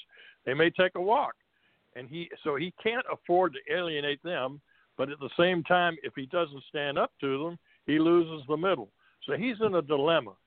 Trump knows exactly where he is. He tells people where he is every day. He's obnoxious about telling them uh, where he is, and he he was uh, too aggressive last night, and he, it was a bad debate performance. But you can't say that he wasn't strong in his beliefs or that he was terribly inconsistent. Uh, he was, or that he, he, was wasn't not for America 100 percent. Right. Or and and if I may add this one thing, I do believe where he fell short to me was that he did not make a clear distinction in one of those two minute times he could talk. He didn't make a clear distinction, choice of this, or you have a choice of this. You can live the way we're living and grow, or we can have rioting in the streets. We can have this. This it's total socialism. He didn't. He didn't make that crystal clear smoothly to me. You know, it was disjointed. It was over a period of time. He's going to do this. They're going to do that. But not. He had two minutes to make that clear, and he didn't to me. I, I agree, but he he does have two more debates if Biden shows up. Oh, oh, absolutely, absolutely. There, and you know, I don't know. Maybe my memories have started to fail me, but where was their closing statement? Where was there even, was where where where there was was even an opening? I know. Have you? I, I've always seen one. I thought. Don't they usually have at least either an opening or a closing statement? They had yeah, neither. I, I just thought the the format was bad. Chris Wallace wasn't strong at all, uh, and when he where he did assert himself, I thought he asserted himself against Trump, not against Biden. Correct. Well, I think I think that the main impression I had of uh, uh, of of uh, Biden was just he's just so vague. I mean, everything is just you know he, he wants you to pay attention to all the all the great uh, uh, spirit that they have, and the, but nothing. There's nothing nothing at all that is very uh, definite or very factual or I mean it's it's like he's running for some kind of fantasy. Uh, I I just I just can't I I just can't swallow it. Well, I I, I agree, and, and that's a problem for him because since he's been putting a lid on all his appearances and and effectively hiding down at his bunker for the last six months, uh, and making very very few uh, uh, appearances around the country, uh, there is no real enthusiasm for him. You can say with, varying degrees. You go to one neighborhood and they hate Trump, and you go to another re- neighborhood and they love Trump. Uh, there's there's very little uh, in the middle of the road apathy, but there's a lot of apathy aimed toward uh, uh, Joe Biden, and that means that he doesn't have is not giving people a hell of a long a big reason to go to the polls and vote for him. No, the only reason they're going to vote for him is to get rid of Trump. They have no platform to stand on. Right. Yeah, and that and that really is a very very weak premise. You know, it, it uh, but you know, it's it, it is strong in the sense that there are a lot of people that just don't don't like him. I mean, they don't like him to the point that they want to uh they want to get rid of him even if even if they, I mean they're not even listening to arguments in favor of him. Uh and, and I think that this whole socialist thing is is the is the main argument in my opinion. But he doesn't But make Dr. that Larry- very often either. But Dr. Larry, is that really true? I've heard this, and I've heard it so much that I really don't believe it. They're all saying they hate Trump. Well, they hate anybody that's a Republican president that wins. It's just escalated over the years with Gore and Bush. They call um, Bush Hitler. They they attack everything about his family. Him. This has just been escalating because Obama put it advanced the theory of socialism with the redistribution redistribution of the wealth. They had eight years of that. Well, this man turned already an eight year swing. By winning, he cost them four years of advancing, and then he also took four years of their stuff and set it back. I'm not sure that it's the hatred for the man as much as it is any man that would have won, they would have hated just as much. Remember, before he was president, they all loved this man. Everybody, including the media. That's Well- true, and, and if you if you look back uh, through history, uh, they they they took out Richard Nixon. They hated him so badly. Uh, they they thought that Reagan was a stupid fool and did nothing but demean him in the media uh, for his whole time. Uh, and and of course he was uh, what I believe to be now the second most uh, impressive, uh, successful president, uh, at least in a four-year period. Uh, and uh, and then the Bushes uh, both uh, got severely attacked and, and Lambasted. uh, the Democrats just can't accept losing. They can't accept lo- a loss, and they they actually put together a conspiracy to undermine the president of the United States that has now been uh, shown after four long years to be a total fabrication in the minds of Hillary Clinton. It was a bloodless coup, in my opinion, attempt. It was a bloodless coup attempt. That's what it was, and I don't think there's any way to sugarcoat it. This is changing the subject a little bit, but what do you guys think of uh, Durham? I mean, what the heck is taking so long? Good question. I have my views on that, but we'll let um, the congressman, the honorable congressman, go first. Well, I, I'm, I keep thinking he's going to come up with something, but I'm, I'm, I'm wondering where it is. Look, I, I was a prosecutor at one time. I, I know what it takes to put together a case, and, and some of those cases are pretty damn simple. Uh, and I don't see why they have to wait to have everything done when they have an open up and shut case. They they finally uh, got around only a month ago to uh, indict a guy that was uh, clearly uh, he lied right on the face of the a public document to, to the court to the uh, FISA court, and and they indicted him. Uh, well, did they flip him? Are they using him uh, as evidence? I don't know. I I, I thought we'd have answers by midsummer, and we don't have any answers now, and I'm just disappointed. Yeah, but Okay, my. Okay, is I'm he sorry, one of our guys? I think he's a don't neutral. care. I, think he's a. I think he's neutral. I think he's a. I hope he- uh, har- I want him to Yeah, be think neutral. I just want him to do something. Yeah, I think he's. I think it's worse than neutral. Well, here's what I think. I I've always thought it was going to be an October surprise, even though it's not a surprise to us.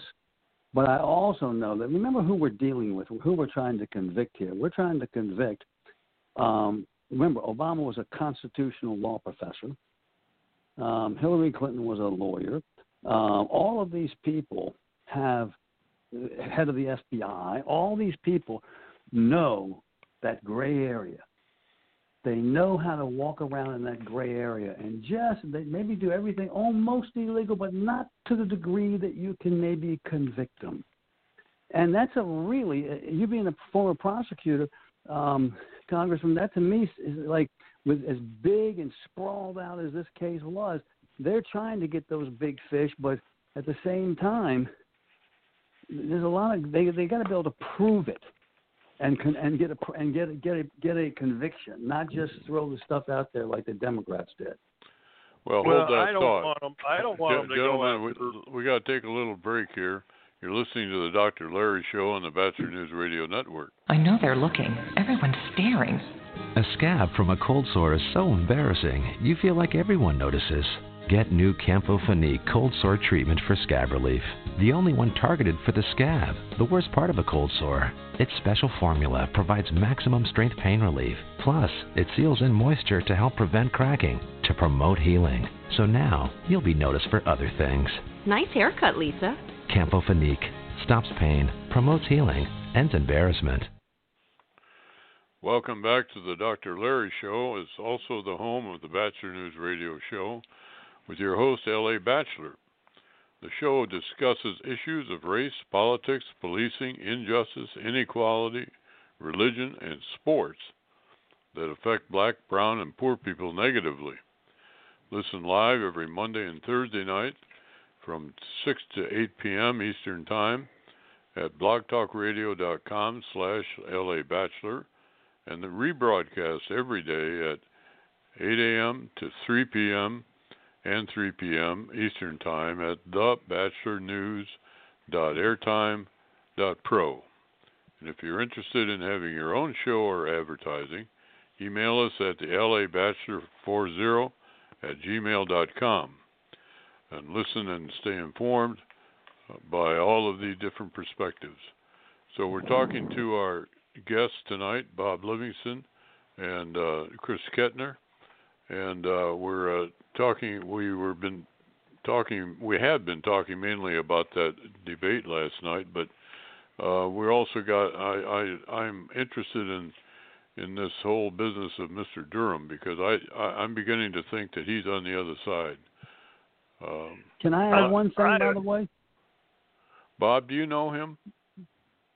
No, I, I don't know him. I mean, I, I and all I can say is that his reputation is unimpeachable. He's supposed to be a, a solid career uh, prosecutor, and I, I wouldn't attribute any uh, ill motives to him, uh, other than uh, the delay is, is is terribly disappointed. Uh, I, I will say that when you get into something as complex as this thing evidently was, and covering continents, uh, various countries, uh, Australia, Italy, Russia, etc., uh, it, it's got to be complex. But there are certain things that could be disposed of and put out in public and and and moved on, uh, moved on from, and that includes any small fry poly, uh, of, of prosecutions that would put pressure on these people. Remember, this guy, uh, this FBI agent, has not been sentenced, so they've got something heavy on him. If he, if he, he, he stands to go to prison for at least five to ten years. Uh, if he's not cooperating, uh, then I'd like to know why. They can put out put as much of the record uh, out there for the public to see that, that that allows the American people to make up their own minds. I've followed this thing intently for the last uh, of, of three years, four years, whatever, almost four, and and I know everything that's happened, and and and I, I think I can make a pretty good case that certain people should go to b- b- prison. But it's not my job; it's his job, and I think he needs to uh, not duck beyond the elections to uh, expose it. I think he needs to come out with something strong, a, a report, uh, or whatever it takes, to let people know exactly what happened. We, we're, we're finding out in drips and drabs. If you want somebody that uh, I doubt is on the right side, I'd say Christopher Wray, who's the head of the FBI, because Uh-huh. he's been uh, stuffing this stuff for a long time.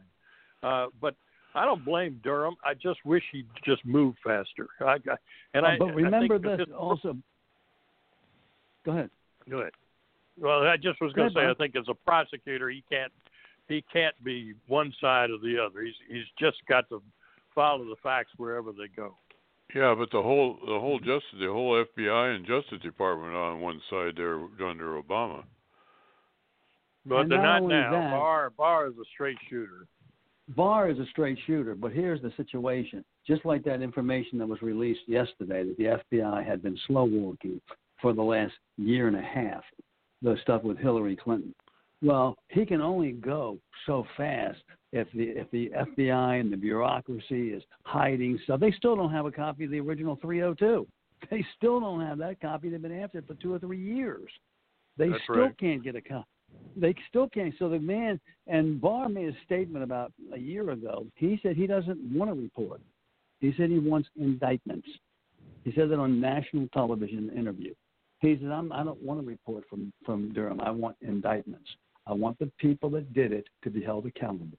He said that in a national Well, I do too, but I don't. You're not. I, I'm not naive enough to think that they'll ever touch Hillary or Obama or Biden. Correct. Uh, I think that I think there's culpability there, but I just doubt that anything will ever happen to them. But I, as Well, far I told- as uh, Comey's concerned, Comey and and and possibly Brennan and And McCabe. uh, and, and and McCabe and Strzok, those people are clearly guilty. They're clearly guilty of, of obstructing justice and, and doing a vendetta, a coup against the president of the United States. And I, I just don't understand why we haven't seen more about that. Well, you know, I told my wife a few years ago when this was going on, because I'm a little jaded in certain areas. Like Bob, you've been around the block, and you know what I'm talking about when I say this. I told my wife, I said, look, here's how this is going to end up. The Democrats are going to get their three or four scalps. Um, the Republicans are going to fire back, and they're going to get their three or four or five scalps. And at the end of the day, all of a sudden, it's going to disappear into the archives of American history because it's too sensitive for the American public to know.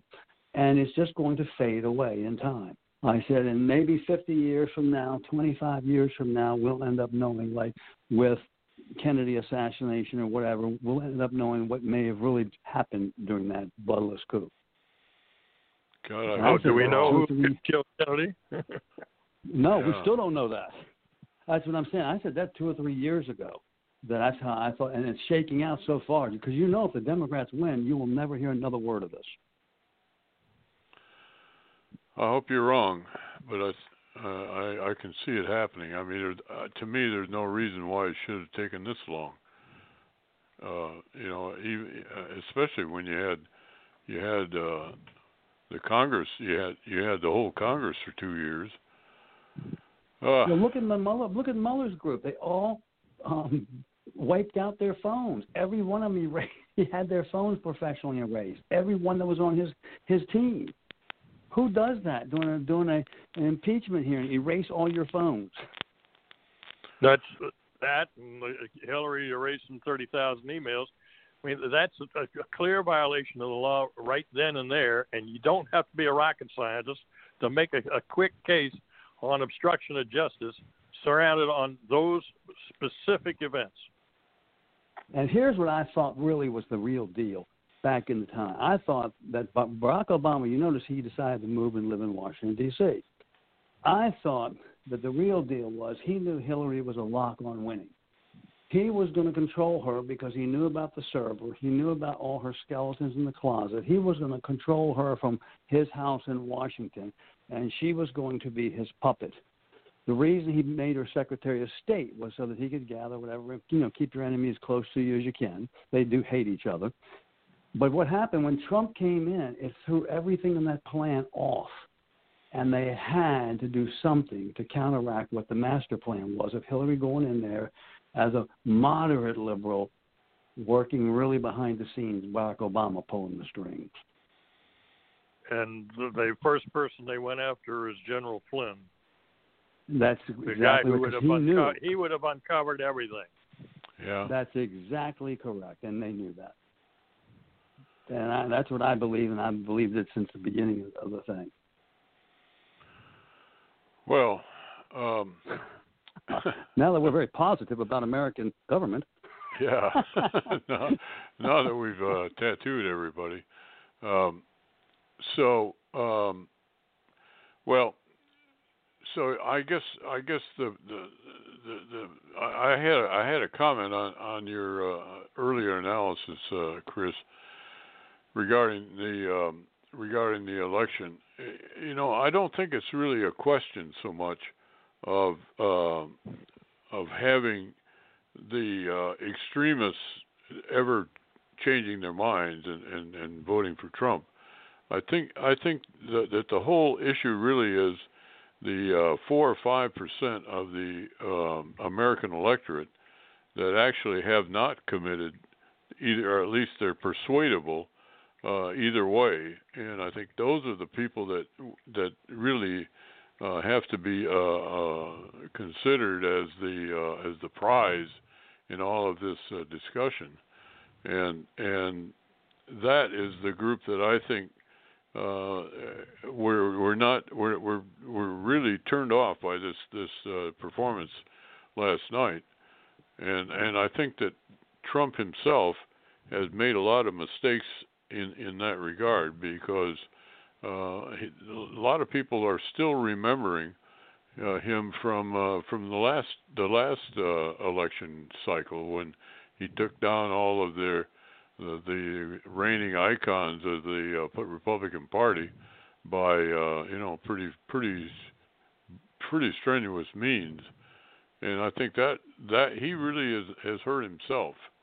Uh, it's not entirely uh, you know a, a done deal, but but I, I I think that that is that's who you're really talking about here, and and that's that's why um, I think it it's it was important that that he pull in his horns a little bit last uh, in the last uh, go round last night. Well, Wolf Bob, Blitzer you're you're kind of night the, he doesn't even think there's going to be another debate. Wolf Blitzer already has laying the groundwork. He's saying he doesn't even think that there should be another debate. That's what Wolf Blitzer said last night.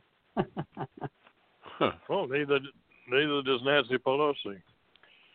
Correct. I mean, I, it, I as And- far as Trump's concerned, he needs the debates. He needs to keep trying, and he needs to get better. No doubt about it. Biden may not think he needs debates, but he's got to turn his vote out, and I just don't think that uh, he's given enough reason for anybody to turn out for him. Uh, hiding in the basement just doesn't do anything at all. What the people don't realize, he's not even the real candidate. That is not Right. the real. He is not. He is a straw man. Look, I'm. Hey, laugh as you want, Doctor Larry. I'm telling you, two I and a half years ago, two and a half years ago, Barack Obama said that his next pick was a woman in California that was the female Barack Obama, and I've been researching. Her name was um, Harris, and I've been reading about that girl and researching her for two and a half years. Now that was going to be the candidate. She didn't do well in the primary. Biden is a straw man. Once he gets in office, I believe within the first six months, he will retire because of health reasons. She will become president. Not only will be she the first female president, she'll be the first black female president. She'll also be the first black female vice president. And all of their cronies, Beto O'Rourke, all of them will now have positions in our government and it will become completely radicalized and socialized. That is the plan. and that's my fear. But that's also the reason why I don't think she, uh, that Trump's going to lose. That's correct. And that's why I don't think Trump's going to lose either. But there's no question in my mind that he's a straw man. Oh, I agree with that. I don't think he's physically capable or mentally capable of lasting more than a couple of months. Correct. I, I thought 120 days just so they think make it look real, but he'll be gone. He'll never serve out a year in his term, and, and that's going to be intentional. He just wants to be president in his legacy. That's it. He sold his soul to the radical left so he can say in his legacy he was a president. That's it. And he, so, He and he no- sold his son. To, he sold his son to uh, uh, Ukraine, to to uh, China, and to Moscow. That's correct. There's n- exactly right. There's never been an intent for him serving our country with distinction and honor to serve the people. It's not even close to what's real. Dr. Larry, I don't hear you saying anything. Are you That's a pretty grim picture. Well, That's it's how can anybody not see that? How can you not see it? The man's not fit to be a president of the United States. Well, we got to take a break here. Um, uh, you're listening to the Dr. Larry Show on the Batchelor News Radio. Having trouble with math or science homework? Call Rose-Hulman Institute of Technology's Homework Hotline, a free math and science tutoring service for Indiana students in grades 6 to 12. Call toll free 1 877 Ask Rose from 7 p.m. to 10 p.m. Eastern Time, Sunday through Thursday. And a Rose-Hulman College student will help you with your math or science questions. The tutors are patient, smart, and pretty cool. Remember, it's a free service and a free call. That's 1 877 ASK ROSE or visit AskRose.org. Your mother in law just dropped in. It's dinner time, and she looks hungry. Time for a quick dinner. Think fast. Think eggs. Like an omelet with tomatoes and cheese. Quick, easy, delicious. So, she loves dinner, compliments your creativity, and finally admits you're not a shameless social climber who stole her baby boy away. All thanks to the incredible edible egg. For other quick dinner, lunch, and snack ideas, visit aeb.org. Incredible edible egg. The American Egg Board. You're listening to the Dr. Larry Show on the Batchelor News Radio Network. And uh, gentlemen, we uh, that's our last break. Now we've got 20 minutes with no with no more breaks. so uh, I, I I guess uh, I, I guess the uh, implications of what you're talking about, Chris, are are, are, are pretty are pretty evident, and and uh, uh, that is also what I'm afraid of and I think that that's for me uh, the the clinching reason for voting for uh, for uh, Mr. Trump. Although I must admit that uh, many of his uh, many of his accomplishments are are almost superhuman, frankly. the fact the fact that he he saw this this whole Middle East situation in an entirely different light than the received wisdom and started right at the beginning of his his uh, presidency in, in, a very very sophisticated, uh, complex uh, program for how to how to bring about uh, uh, a standoff, if not peace, in the Middle East. Uh, I, I, think that was just phenomenal. the fact that he is sort of stalled, and in, in fact, in general, the the uh, foreign policy issues uh, are, are are are really almost beyond the understanding. I, I guess they really are of the uh, of the press who don't know much about anything except how to write stories that based on the latest gossip. Um, and and uh, and then in, in, in the uh, uh, on the domestic side, um, a lot of he, he's basically going by the Reagan playbook, which I have some uh, problems with. But uh, it, it's amazing what he's been able to do, even with even with a hostile uh, House of Representatives. So um, I think there is a strong case that the, the the problem the guy has is that he just doesn't know exactly when he's stepping on his own message. Uh, but anyway, you were saying that that I, I didn't have the, any comments. That that's basically my comment. But here's the thing, Dr. Larry. Being a speech coach, I looked at many many people have asked me, "Would you like to be the speech coach for President Trump?" The uh, answer is I'd be fired in two weeks uh, if I lasted that long. I've had many people that are like him, not his his, you know, where he is as president, but where once they have won, I mean, look, he beat the entire 17 top people in the country. He beat the Clinton machine. He beat the Bush machine. Now, how are you going to tell that man what works and what doesn't work, or what he's doing right, or what he's going to do, what he's doing wrong? There's there's only been so many of the presidents in the history of the United States of America out of the billions of people over the history of time of the country. So you can't tell this man it's right or wrong. And we really don't know for sure. That's our opinions. It worked for him to become president. You know, we didn't vote for him to marry him or to date him. We voted for him to go in there and fight for us and to, and to have policy that was better for Americans. So you know, I, I agree people with that, you. Uh, I'll You- chime in, Chris, if, if you don't mind. I, Yeah, I totally agree. He, he he is strong and uh, he knows where he's going, and he's he, he said what he was going to do, and he's virtually done almost everything he promised he was going to do, uh, and he hasn't deviated. Uh, years ago, before he was even actually running in the campaign, uh, it, before he denounced, uh, he was talked about, and people were asking about it. And I talked with a friend of mine who's found who's second or third generation real estate in New York, and this guy said uh, that he and his family had followed the Trumps, and that they knew Trump personally, did not like him at all.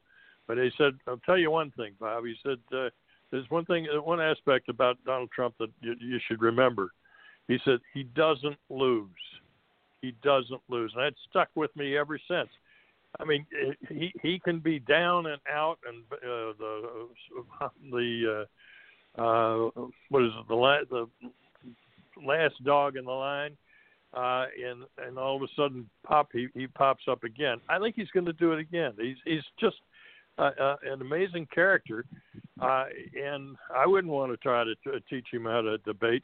But uh, as far as the uh, foreign policy is concerned, it's, it's he has has gone so far beyond anything the Bush has ever conceived of doing, uh, and uh, uh, any of the uh, uh, past few presidents on either side of the aisle uh, that were people who dismissed the possibility of uh, uh, resolving an issue in which the Palestinians were involved. He just circumvented the Palestinians, and now three separate world leaders have nominated him for a, a Nobel Peace Prize, even though uh, uh, everybody ostensibly t- doesn't like him and doesn't like the way he acts.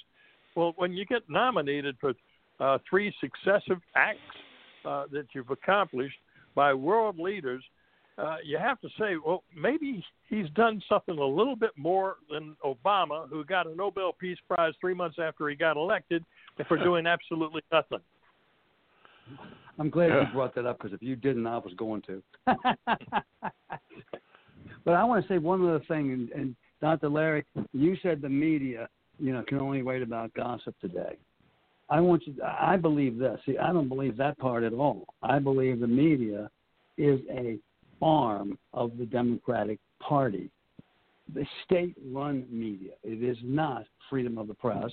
They they all. If you listen to the stations and you turn the stations day after day and listen, every day their talking point will change. Every single station is using the exact same verbiage, the exact same.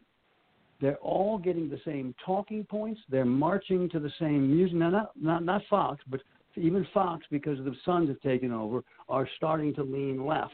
But the other stations, it's not MSNBC, the stations, it's, it's networks, different networks. Net, that's what I mean. The networks. That's what I mean. The network. Yeah, that is a is a propaganda arm of the left. They're not just writing gossip because there'd be some bad gossip about other people on the left if they care to report it.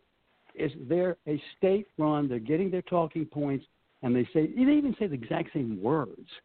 I mean, New York Times, the Washington Post, CNN, MSNBC, NBC, and the, yeah, they all just ESPN. come up with the exact same. Yeah, they all come up with the exact same verbiage every time there's a switch in, in, in another attack. It's the exact same words. No, they're being they're, they're it's orchestrated. Well, I think I think I think that's true to some extent. Um, uh, there's also a lot of ignorance, frankly.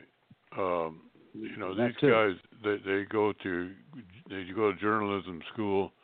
They hear one kind of uh, one, you know, the the, the typical establishment uh, dogma that they're that they're all taught is is sacred, and uh, they go they go forth and talk, talk to each other. They go to the same parties. They only see each other for the most part and uh, and plus their peripheral guest list. But uh, they really, they're really, you know, where where's the investig the really truly investigative reporters? They're writing books now, and instead of working for the new, uh, newspapers. Well, because think of Horowitz and guys like that. Yeah, it's entertainment television. When Ted Turner invented 24 hours a day news, that really was the worst thing that ever could happen to this country.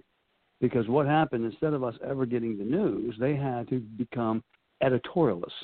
And everybody had to give an opinion 24 hours a day for the 24 hour news. So it really is not news, it's entertainment. It's entertainment. That's what it is. They In use, between the and it's entertainment, narrative. you get a, They create right. the narrative. I love that word. Narrative. They they come That- up with a narrative, true. make all the facts fit to the narrative. That's correct. And then they incess- say it incessantly for the next 24 hours till the new narrative comes.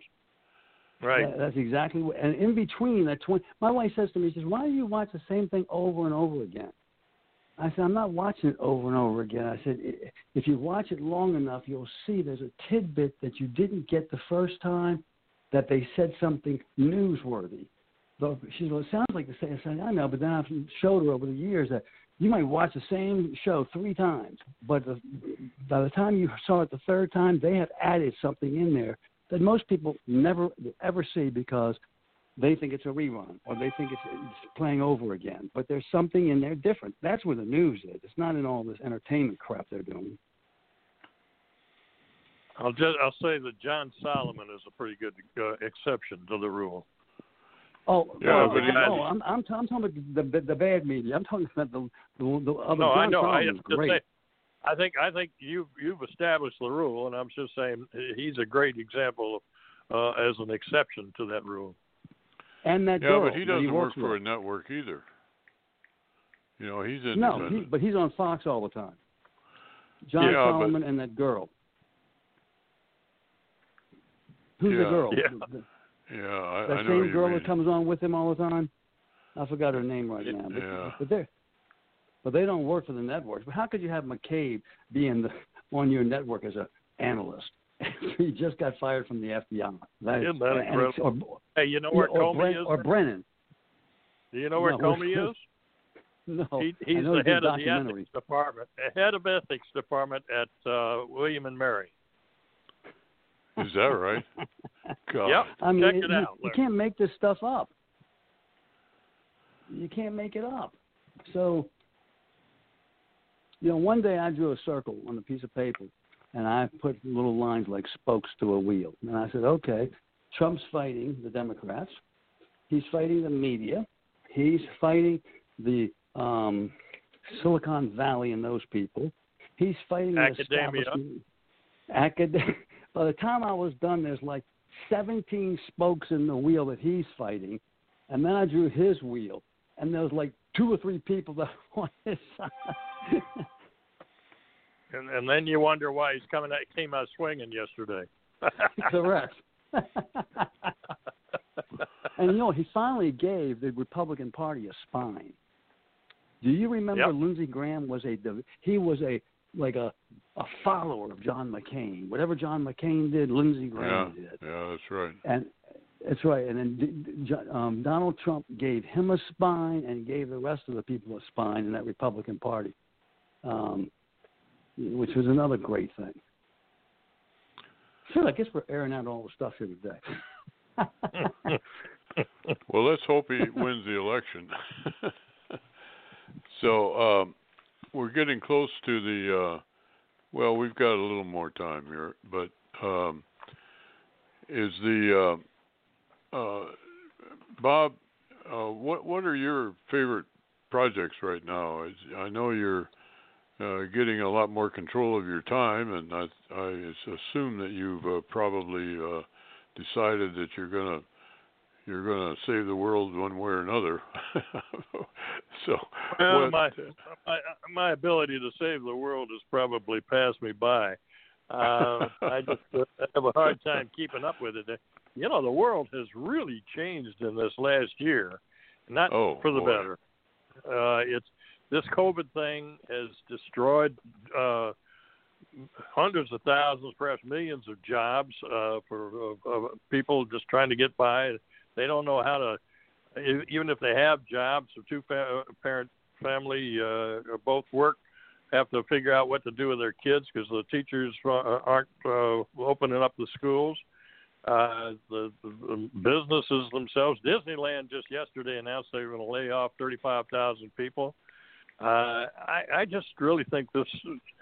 We are really, really in troubled times, and I think, I think Trump's right. The Wuhan virus uh, came from Wuhan, China, and uh, he's he's sharp to call call them on it, and the media just uh, obscures that. Uh, but we've got we've got tough issues ahead of us that confront our kids and grandkids. I mean, I'm 77 years old. I don't know. I, I'm not too worried about uh, my lifetime now, uh, but I worry about my kids and grandkids. And I was very fortunate to grow up in a wonderful time in history, and and I'm not. I'm I'm worried that history is turning against them. You know, Bob, I had a uh, a thing that I've seen for many many years. It's like a thing I it's a picture in my head of me sitting on the porch in a rocking chair with my grandchild in my arms and a tear coming down my eye because I know what freedom was like in this country, and I'm afraid they're not going to know that. I'm literally Possible. afraid, yeah, that they will not know that. I hope Victor I'm Davis wrong. Hanson talks. Uh, uh, just wrote a column recently about uh, uh, the decline of civilizations, beginning with uh, the Greeks and the Romans, and, and carried through. Any any democracy kind of goes through stages, and the final stages aren't very nice. And I know that nobody wants to talk about this subject, but I'm going to throw it out there because that's the way I do. I don't necessarily believe that Donald Trump, that one man, can do it. I believe there's only one person that can really save the country overall, and that's God. That's what I believe. And people may not like that, but that's what I believe. Well, it may just the be fact through Donald say people don't like it is a, is one of the problems. No, I agree That's with correct. you. And he may be working through Donald Trump, and I hope he is. But the point is, is that the problems are too big all over the country and all over the world for one man to handle. It's too big. We need God in our schools. We need Him in our lives. We need the holidays, if it's Christmas, to be called Christmas. We need God back in the country's lives. And until that, I think we're, going down the downward slope. Well, that's a solemn thought. Um, I didn't know you had it in you. well, I've always believed that. Well, we're. Um, I, I, you know, I think that, I think the other interesting thing that uh, going along with what Bob started there is uh, the fact that uh, organized religion is taking a heck of a hit here because of people can't go to church or don't want to or is afraid to, and um, that, you know that's really a big big uh, factor I think in uh, in, in, Yes, but- the, but- in the but total but price we're going to pay for this. But But you got to go to a it. gambling casino, but the governors won't let you go to church. You can go to abortion facility. You can go to a pot dispensary. You can get liquor. Right. That's all essential. But going to church is not. That's what's wrong with the country. We've lost our moral clarity. Well, it's not wrong with the country. It's wrong with uh, certain politicians. Not all of them, but certain Not all of politicians them. need to be removed from office when they uh, take that attitude. Governor of Michigan, the governor of Oregon, the governor of Florida. I mean, excuse me, not Florida, but uh, of uh, Washington State. Uh, I mean, those uh, the mayors of Seattle and, and Portland. Good God, those people are crazy. Chicago. Chicago. Yes, and you know what? The, the governor of Virginia just got COVID yesterday. His wife was just diagnosed with it today. He's asymptomatic. She has the symptoms. So now somebody walked up to me on the street and said to me, they said, Chris, which is it? Was he not following what he's telling everybody else to do? Or what he's telling everybody else to do really doesn't work? Which is it? When Well- you're talking about the governor that believes in infanticide. That's correct. The one that, that believes in infanticide, the pediatrician governor that believes in it. He's going to make them comfortable. Let the family and the doctor discuss it, how they're going to kill the baby if she doesn't want it. That's right. But they're to make it comfortable first. Well, we're we're just about at we are at the uh, at the time that we uh, thank thank you guys for uh, coming on, and uh, we missed Suzanne this time, But uh, I want to uh, wish wish you and and yours a, a, a good evening and a good year. And this is Dr. Larry Fedewa saying good night and God bless America.